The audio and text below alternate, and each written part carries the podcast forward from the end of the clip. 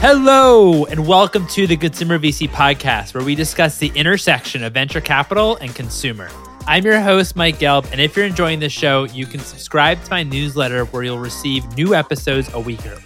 Head to theconsumervc.com and click subscribe. All content and episodes are for informational and entertainment purposes only and is not investment advice. Our guest today is Abe Shafi, co founder and CEO of IRL. IRL is your group messaging app where you can chat, create polls, post photos, and coordinate plans with your friends. We discuss the founding story of IRL, the original thesis, Abe's approach to growth, and also how they had to pivot their strategy during COVID. Without further ado, here's Abe.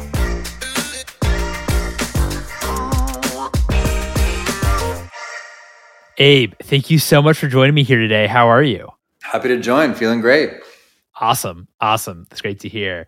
Talk to me from the very beginning. Why entrepreneurship? What got you interested in becoming an entrepreneur and, and starting companies? That's a great question. I think ever since I was a kid, I wanted to be an inventor. I wanted to make things. Making things is fun. Fun for me. I think there's something um, exciting about making things. And then when I learned that you could do that professionally, I was like, awesome. This is cool. I get to make stuff on the internet and and uh, people care about it or I can make a make a profession out of it. That got me excited. That's awesome. That's awesome. What attracted you to create a consumer facing business and kind of what was the insight that led to IRL? That's a good question. Let's see. Consumer facing business insight that led to IRL. What I would say at the at the very base level, I'm very into uh, cultural anthropology and understanding how people relate to the world and relate to each other. I'm fascinated with that because I'm also I also think about it for myself all the time. And when thinking about making art or making anything, it's so fun to make something that has an impact uh, culturally around the world, an impact on myself, an impact on my family and friends. And another thing that's kind of meaningful to me is the first company I ever built was an enterprise software company. And what I learned during that time is whatever you work on, you become. So I was becoming an enterprise software person. I was, you know, uh, wearing a suit and going to conferences and selling companies, and you know, it was fine. But after a while, I was kind of losing the connection to why I was doing it. And so I, after that company exited, I asked myself a much bigger question: Is what do I want to become? Because I've learned whatever you work on, you become. You kind of obsess over it. It influences you as much as you influence it. So I asked myself, is at the very base level, what do I care about? What is something I could work on for the rest of my life? What is something I can obsess over that almost feels like endlessly interesting and uh, has something deeper than just being successful or just making money? Uh, and for me, working in consumer, working in social, working in things that I believe is genuinely of service to humanity. I think all great consumer companies reflect humanity back onto itself, or at least a a fraction or a, a part of uh, humanity. So I wanted to work on a piece that mattered a lot to me. I believe if I were to die today, I'd be the collection of my life experiences. Period. That's it. That's who I would be. So when I think about what do I want to become, I want to become someone who has a healthy relationship with friends and family. I want to become someone who has a healthy relationship with his time, with how he lives, how I live my life, right? And I want to increase my life experience every day. And so what I love about IRL is uh, we say internally our goal is to help everyone live their best life. And everyone has their own definition of what their best life is. So our goal and my goal is one to live my best life and to obsess over building a product that helps everyone live their best life. And that's that's the root of it and that's something I can wake up every day just stoked to work on. That's awesome. That's awesome. I, I appreciate you sharing your shift in starting, you know, an enterprise company and why you wanted to shift in, in terms of uh, creating an impact in you know consumers and people. Some people hate calling consumers consumers just you know helping people globally help them out with their life and creating impact. What was kind of like maybe like the problem that you were initially set out to solve or were thinking about when you first started IRL and maybe what were some of like the apps at the time or you know pieces of software that maybe you were using and you were figuring out for different use cases that that, that there had to be a uh, better way? Yeah so rooting back to all great consumer companies reflect humanity back onto itself right? The biggest thing that we see in social is social media the the media part of social. I think people forget sometimes that you can be social without having it, without needing media as a part of it. And so for me, I'm not a person who likes to post a lot of media, but I'm a person who likes to have friends. I think there's a lot of people who fit into that bucket. And so I was feeling working in tech, living in San Francisco, I was feeling the paradox that I think all of us feel, which is like I'm more connected than ever before but I also feel lonely and I also feel disconnected and I'm having a hard time finding friends or organizing with friends or making plans with friends.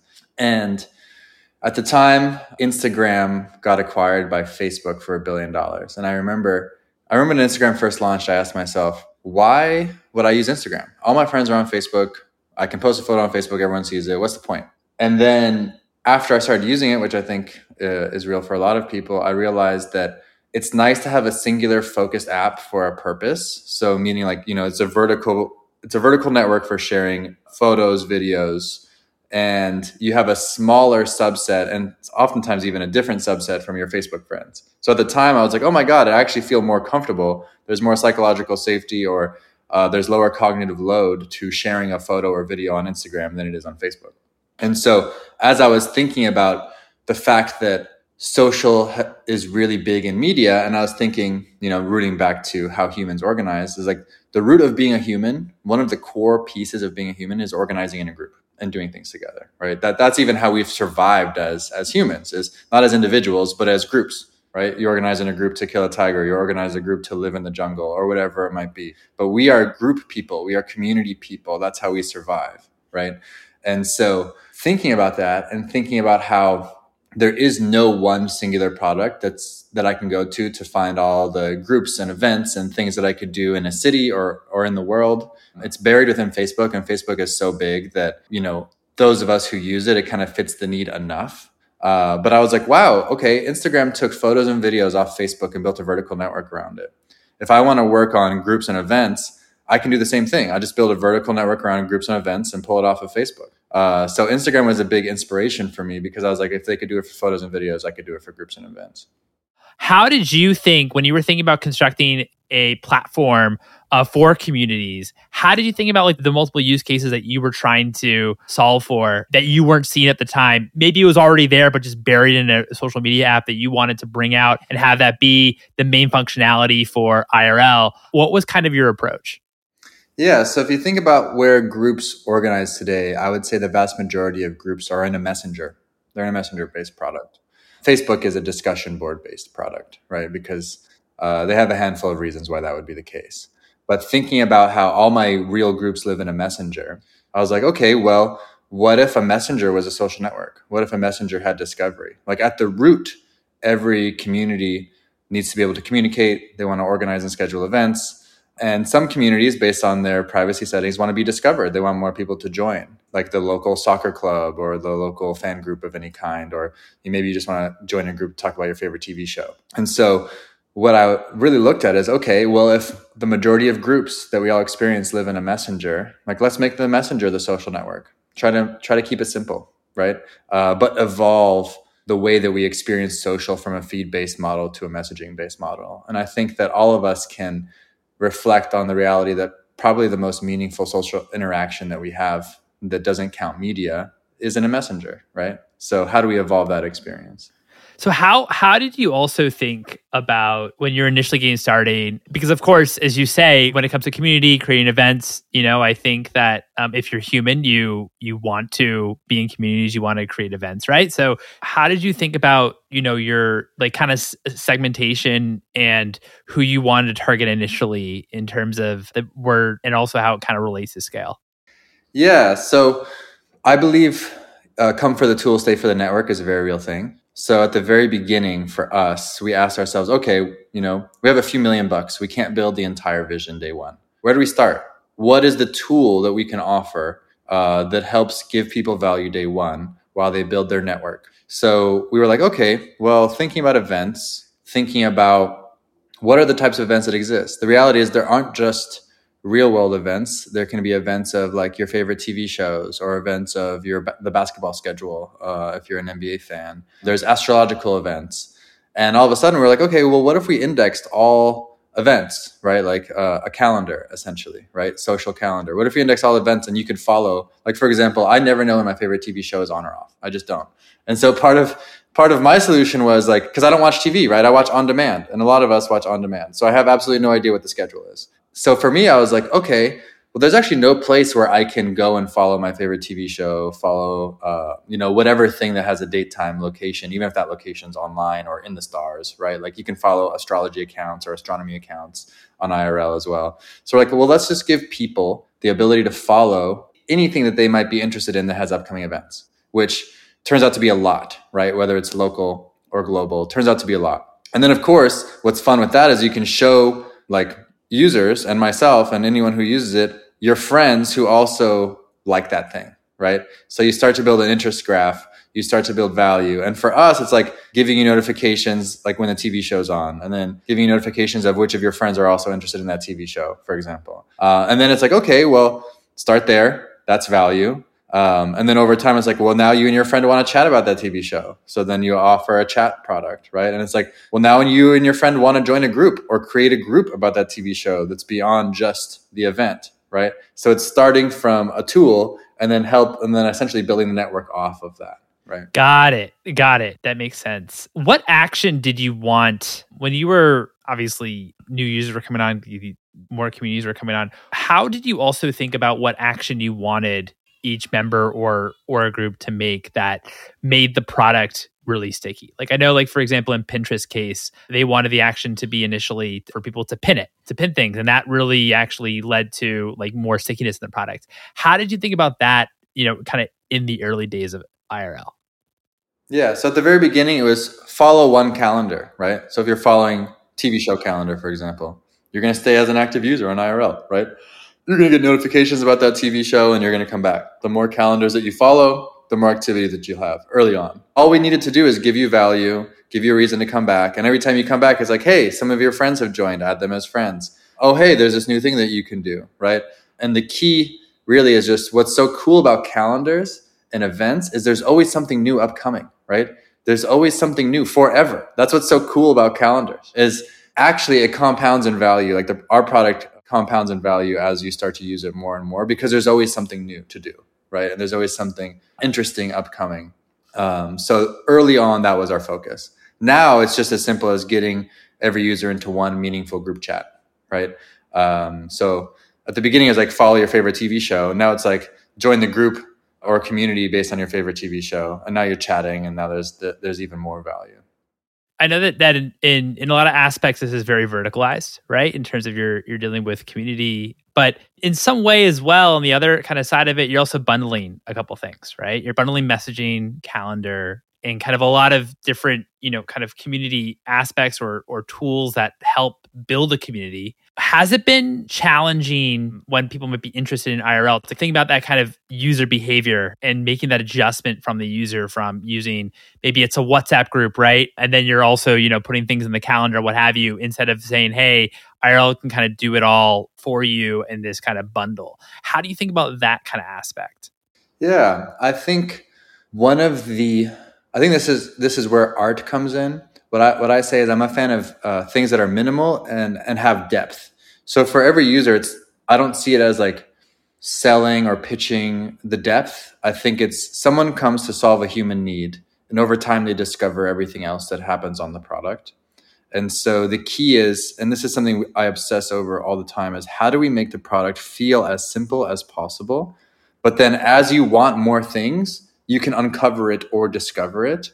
Uh, because in the same way that Apple proved people don't care about features and functions, right? The iPhone had less features and functions in many ways than other products at the time, but the experience was minimal and there was depth and there was this clarity, like low cognitive load, right? And so for us, I believe it's actually quite similar in the sense of just understanding why is someone coming to our product and can we give them or solve that need and then over time, as they use it, they can be like, oh my God, this is cool. I didn't know it had this. Or, oh my God, it's cool. I didn't know it had this.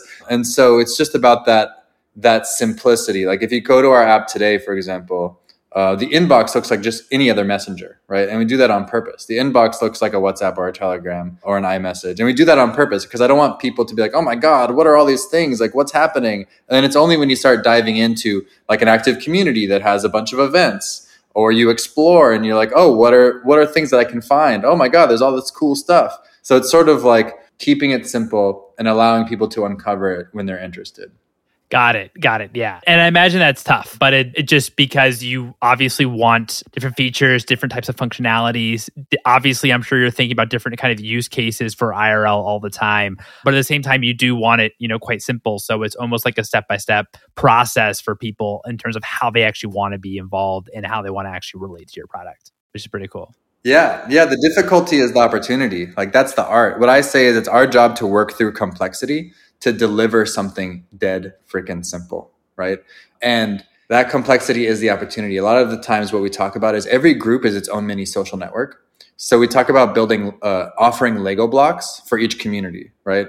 So when you're creating a group, it's like some groups care about events, some groups don't. Maybe some groups care about sharing media, or maybe some groups care about some other aspect. So what we see is our job to offer Lego blocks, and so each group can essentially put them together in a different way um, the reality with, let's say, uh, Telegram or WhatsApp is even simple things like threading a chat you don't get in Telegram or WhatsApp. And so the problem is you get this like really long thread, like really long main group chat that we've all seen uh, and we've all been a part of that it's hard to structure conversations. And so when you think about how much meaningful social interaction happens in those products, but how they're mostly built to go after iMessage and not to be like a social network, um, for us it's like you know we have threading chat we have you know events we have a handful of components that offer a deeper experience within a messenger that feels simple right? Our, our job is still to feel like whatsapp but oh my god i have all these things i can do when i'm interested in it it's actually a lot deeper right? Um, makes the conversation more structured.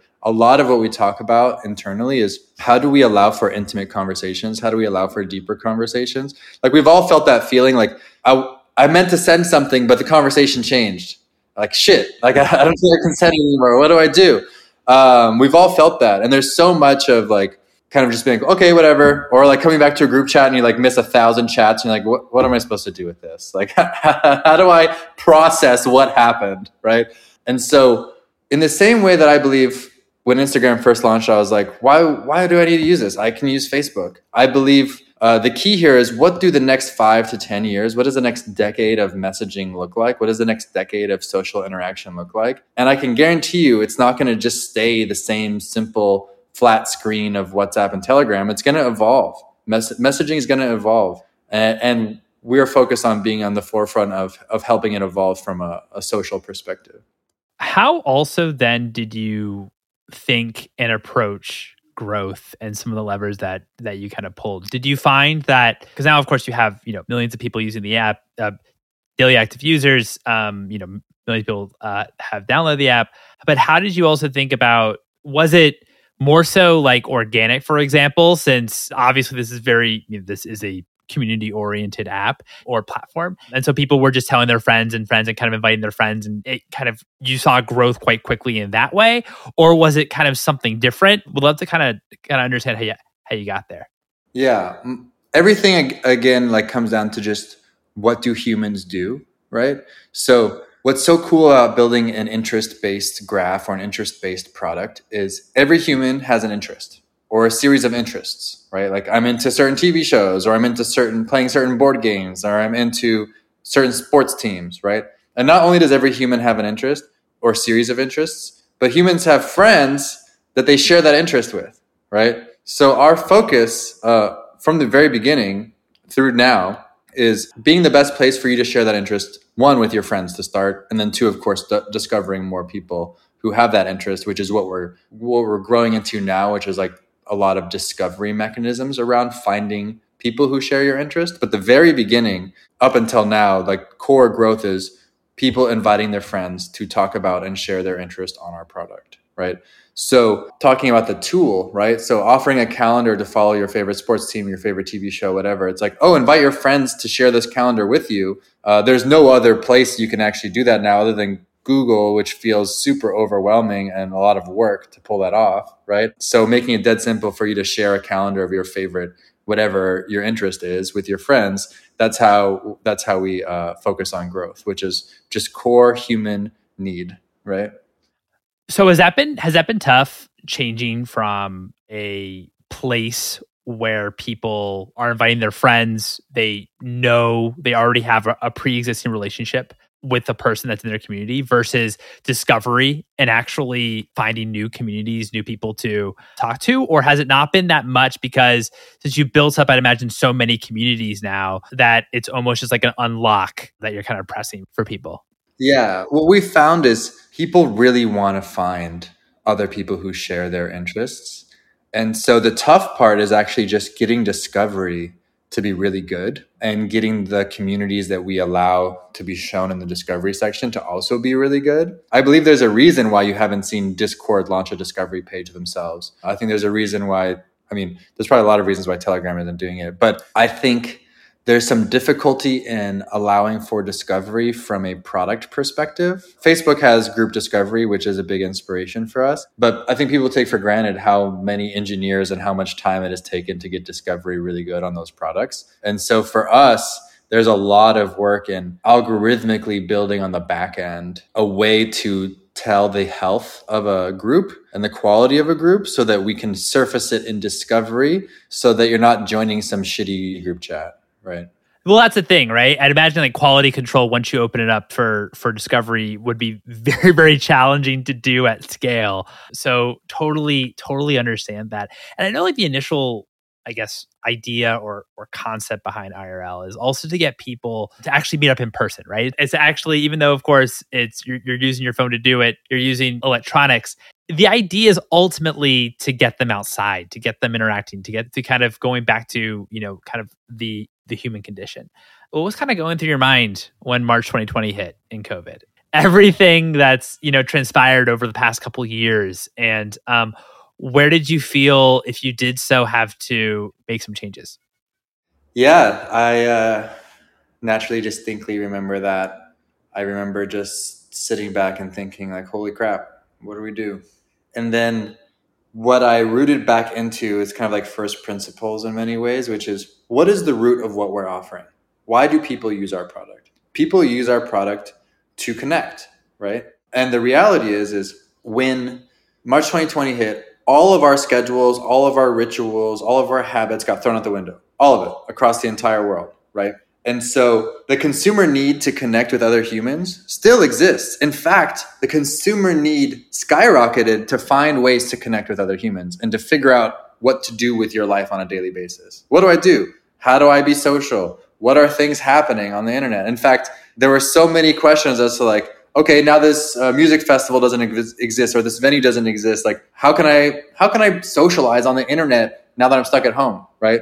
So rooting back to first principles as to what we're offering, which is human connection. So the service of helping humans connect and do more together, period. That's the service. And that service is important whether it's in person or it's online, right? Because we have meaningful experiences digitally uh, just as much as we have meaningful experiences physically. You know, there's a whole discussion on the metaverse around that. But at first, what looked like a problem really was a massive opportunity because consumer need to figure out ways to socialize skyrocketed. So, from that perspective, I went, oh my God, this problem became a great moment to showcase our service, our tool, our product, but we have to update the content. All the content that we had was about everything happening in person. So, like, okay, well, let's let's focus on everything happening digitally. And it just so happened that there was so much more digital digital events happening than ever, right? And also the consumer need to figure out where the heck where and when those things were happening. Like all of a sudden, also uh, borders didn't matter, right? Like I could tune into something happening in Italy, and I would be more interested in it during COVID than I would be now, right? So we were like, wow, um, the scale of our opportunity really opened up as long as we can meet the need. And what's cool is, I mean, we felt the need ourselves as a as a team. We felt the need as individuals, right? I felt the need myself of like, what do I do? I'm stuck at home. Like this sucks so it actually became a really good moment to work on something that was of service to not just uh, the world, but also ourselves. We were building something that helped us, um, and so I think that I think that it became a really great opportunity. But it was a funny moment because even our investors, when they were like triaging who had the what what companies had the highest risk of failure, we were at the top for, for all of the for all the investors at the time of highest risk of failure. How also did you approach fundraising? Um, I guess going back even when you started IRL from the very beginning, all the way up till now, what's been like kind of like the the approach in terms of who you wanted to choose from, in terms of um, investors, and as well as how much capital you wanted to raise? Yeah. So when I was in school, I really, I mean, there were many times where I thought I was just going to be an academic my whole life. Um, I really love science. I really love the scientific method, and I I see startups are similar in the sense of you have an hypothesis, you build a prototype, and you go get some data. Right? Some people are able to self fund the pre seed version of this. Some people go raise money for just their hypothesis. Right? But then each round that you do, your goal is to have more data to support your hypothesis or your thesis, and then either support it or maybe it evolves and you're like, oh my God, this opportunity is bigger than I thought. Or, oh my God, this opportunity is smaller than I thought. I shouldn't go raise money for it or we got to shut it down. Right. And that really happens for the life of the company. Right. Like even Mark Zuckerberg saying, hey, I have a new hypothesis. The metaverse is the future. We're going after it. You know, it's just, it's just the scientific method at the end of the day. And then just like pursuing that further. Right. And so when I approach raising funds, I basically approach it like science like here's my hypotheses here's my thesis here's the data i have and each next chapter each next raise right seed series a series b if you don't have more data to either support your hypothesis or thesis and to push it further then one you can't raise but then two if you have great data then you, you go and raise off of that right so the investors need to buy into the thesis they need to buy into the long term version of that thesis and for every individual and entrepreneur, including myself, I'm looking for people who see the world similarly to the way that I see it, right? So I'll give an example. I believe it's our responsibility as technologists to not just build things that to make people click more or tap more or view more. I believe it's also our responsibility to build something that helps evolve humanity. Uh, and I believe great consumer companies do that either intentionally or unintentionally has massive impact on culture and humanity period so spending some time and intention on influencing that in a positive meaningful way is what drives me so i was looking for investors who really believed in that and really saw the world the same way. And i'm really grateful that i've been able to partner with some incredible people who see the world the same way. That's awesome. That's awesome. Um, and i i really appreciate you um, explaining your approach to fundraising. I'm, I'm sure entrepreneurs are, are that are listening will will definitely find that helpful.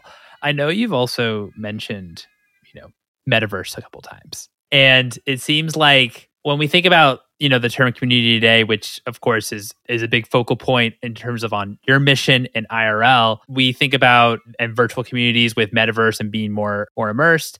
We also think about web 3 and like what the blockchain could unlock for community particularly for creators. What are your kind of thoughts towards you know these these kind of things and where you think that irl kind of fits? Yeah so in the same way that IRL was able to adapt to COVID because people are organizing and meeting up and doing things virtually as well as physically. I believe the metaverse already exists today, and the people who are winning are Roblox and Epic Games. Um, and you know, I think we even see it with Minecraft, right? So I think that while Facebook is is pushing, let's call it the VR metaverse. The metaverse already exists today and is already really big with a subset of people. And what's really cool, and the reason why I bring up uh, Roblox, Fortnite, is we see people organizing on IRL with their friends or new people to go meet up and, and play Fortnite or play Roblox or play Minecraft. Uh, and so my belief is people are going to organize or they're going to organize in groups, they're going to chat and they're going to meet up forever. Whether they do it in the metaverse or the real world or some future thing, that's what they're going to do. And so our job is to be the place where they organize, communicate, and make those plans. One of the things that I asked myself in building IRL is what is something that can live beyond my lifetime? I was inspired by that question because I asked um, one of my friends who runs Automattic, uh, Matt Mullenweg. I asked him, I was like, what are, what are some of the things that drive you uh, when you run this company? And he's, one of the things he said really stood out to me, which is he said, I want, I want this company to live beyond me. And you basically, I, I've up until that moment, I'd never heard anyone say that in tech. And so that became something I asked myself, going back to why I built IRL. But it fits to this question, which is to be able to answer the question, how do you build something that lives beyond you? It has to have this core human need that is also beyond a mobile app or beyond a website. It's just like, what, you, what are you supporting in terms of for humans? And so for me, I'm like, cool, the metaverse. Some subset of people across the world are going to organize in a metaverse. I mean, we had sec- we have Second Life, we have all of these things, right? So our job is just to be the best place to organize in groups, communicate, and make plans to go do a thing, whether it's in the metaverse or in the real world.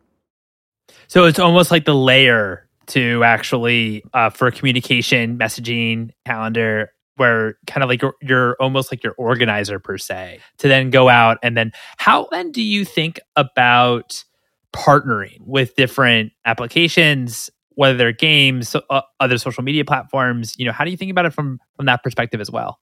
We're in active conversations with a handful of people that i named around partnering to support because what they want is they want more people to go play their game. So if, if we're helping uh, get more people to go play their game more often they're stoked right? We have this kind of virtuous cycle because we're not trying to keep people on our product. We're just trying to help people figure out what they're going to go do next, right? Got it. Got it. That's really helpful. I wanted to also talk a bit about this year too. I know that a lot of companies in this market are having to layoffs. I know you had to lay off. I think a quarter of your of your staff was which must have been you know really heartbreaking to do. Um, how do you think about kind of the next few years of, of irl and in terms of like coming out of this market as um, as well? Yeah that's a great question. Um, definitely a tough time. Definitely sucks. And you know when i talk about living organisms it's hard to talk about being a living organism without talking about adaptation right? Because i think it goes hand in hand. Information in the world is always changing. So being able to adapt to our changing environment uh, is important and, and sometimes hard. Between COVID and this, it's a funny time to be alive for sure. I think the reality is for me, I'm incredibly inspired, and I was since the beginning. Instagram got to a billion in valuation and, getting acquired with 15 employees, right? WhatsApp got acquired for 19 billion with 300 or 400 million users with 50 employees. 400 million users roughly and 50 employees. That's insane. And so for me, I think the key is getting to the essence or the core or for our product for consumer, you know, because we don't have like enterprise software sales people and all these things. Like we actually don't need that many people. We just need the right set of people. And it, what's cool is when you have a let's call it 50, 60 people, everyone is playing a really big role. So it becomes really fun for every every person who's working at the company because you're having an impact, right? I think part of why people leave these big companies is they feel like a cog in the machine. And so the biggest question that companies in the growth phase like IRL always have is how do we not fall for the same bureaucratic tendencies of Google and Facebook and these really big companies where it's just a bunch of people frustrated that they're not making enough progress and lots of bureaucracy. And so the way to get out of this, the way that we specifically will thrive and be successful is finding a way to be impactful um, with the set of employees that we have, uh, inspired by WhatsApp, as an example. I, I really appreciate you sharing that. What's one book that's inspired you personally and one book that's inspired you professionally? Well, personally, any book written by Thich Nhat Hanh has really impacted me. I believe everyone has their own philosophy that hits them hard. But for me, Thich Nhat Hanh, and I'll share like a poem from one of his books. I can't remember the name of it now because I've probably read like 30 of his books. The reality is, he had this one poem. It's called I Want It All. I'm not going to do a, a, great job of rephrasing it, but I'm going to share the essence that I took from it. So essentially, this, this, this poem, I Want It All, I'm like, oh, this is interesting. A monk saying he wants it all. What is that about? Um, and so he talks about how everyone's looking for a shore to set anchor at, like the safety, the safe place. And his brother lost everything and came to one of his monasteries to, to seek safety, to seek stability. Uh, and he's like, I let my brother stay there and cry his eyes out and stay there for years. And he's like, at one point, my brother was essentially, his brother was not really living his life, just stuck in this monastery. So he went and he burned his brother's hut down. And he literally did this and wrote a poem about it. He burned his brother's hut down. The last thing that his brother felt was his safe place, right? And he said, I sat there and watched my brother experience the feeling of losing the last thing that felt like stable to him. And he goes, At the end, my brother wanted it all as much as I did. And what I took from that is wanting everything from your life and realizing there's no real such thing as stability in the sense of like everything's changing, everything's moving. I mean, we've experienced that and we've talked about it from like COVID to this new world, right? The only thing that's truly stable from these philosophies is yourself, being at peace within yourself and trusting and knowing that everything's going to be okay. But we have to go and live our life, right? We have to go and live our life and want as much from our life as possible. So when what I took from that, and I take that inspiration from that every day, is I want it all in the sense of I want everything from my life every day. I want to show up every day and give 110% because it's my life, you know, and I want the most from that, whatever that is, whatever that means. I want the most of it every day. That's even the philosophy of live your best life, right? This whole philosophy of IRL is like helping everyone get the most from their life, period. And I think that at the root, we all need to answer the question of why. Why do we get up in the morning? Why do we do a thing? And we all have our own versions of the story, right? And for me, I can just root back to as long as every day I gave it my best, as long as every day I gave it my best, that's all uh, that I can ask for myself, right? And another uh, takeaway from from that poem was also releasing fear, right? His brother was afraid in many ways, and so when uh, Thich Nhat Hanh burned his hut down, he he kind of like showed him that there's like nothing to be afraid of right? Everything like just you have to go out and do a thing because fear can be crippling for us right? All of us including myself i deal with fear every day. And what i have to do is say like you know what? I just have to go and do my best and that's it. Every day i just have to show up and i have to do my best. And you know i think that that relates to work and life. Work and life are are the same for me in many ways. And so like that philosophy rooted in this idea that, and I really like this. This will be the last part on, on the topic of Nhat Hanh, what I took from his books. But he talks about how joy and excitement are fleeting. You can't be excited at all times, right? It's a it's a temporary feeling. But the feeling that you can feel uh, consistently is peace. You can be at peace when something good is happening. You can be at peace when something bad is happening, it can be the place that you find comfort that you can stand on. And the key of all of these teachings really is just like being able to, like what I've taken from it at least, is being able to stand on a foundation within yourself versus looking for it externally, right? Because there's so many things out of our control COVID, recession, inflation. Basically, almost everything's out of our control except for our ability to relate to it, right? Um, and so to me, that is at the root of it, that is everything. Um, and great workbooks. I mean, hard thing about hard things. Great book. Zero to one. Great book. Like Netflix, No Rules Rules. Great book. Um, but to me, those personal philosophies really drive everything that I do. I really appreciate you sharing that. Um, we haven't had anyone on the show mention Nhat yet, so that's really excited to add that poem to our to, to our list um, online. My final question to you is: What's maybe the biggest piece of advice that you've received, or that you passed on to someone? That's a great question. The biggest piece of advice, period, I think, is all around adaptation and speed of learning. A handful of people I'm very inspired by uh, and mentors that I have. I started a handful of them with this same statement, which is, I don't know what I'm doing. That's how I started my conversations with these people who became mentors and people who I learned from, a handful of them. And all of them responded the same way. They're like, that's it. That's the energy. Because the key isn't to let your ego drive and say that you know everything. The key is speed of learning. It's not about being right it's about learning fast, right? And the same kind of themes of like the scientific method and the themes of just like putting things out there and learning, right? Consistently learning and iterating, learning and iterating. Uh, it also goes to the theme of adaptation, right? Adaptation, the speed of adaptation comes with the speed of learning. So it's not about being right. Um, it's about learning as fast as possible, right? And so adaptation and the speed of learning is my obsession. And I believe is the reason why I am where I am today and it will be at the core the reason why I am successful. My company hears, hears me say this every day speed of learning, speed of learning. You either learn slow or you learn fast. And so the key is just like continually learn as fast as you possibly can. That that has come into philosophies in Silicon Valley like fail fast and fail often. But I don't even think it has anything to do with fail failure or success. I think it's just literally how quickly are you learning and getting new information and your ability to get out of your own way and not let your ego drive the car. I love that. I love that. Abe, Thank you so much for your time. I really appreciate you coming on the show. Happy to be here. Thanks for having me. There you have it. It was great chatting with Abe. I hope you all enjoyed listening. If you enjoyed this episode, I'd love it if you'd write a review on the Apple Podcasts. You're also welcome to follow me, your host, Mike, on Twitter at Mike Gelb, and also follow for episode announcements at Consumer VC. Thanks for listening, everyone.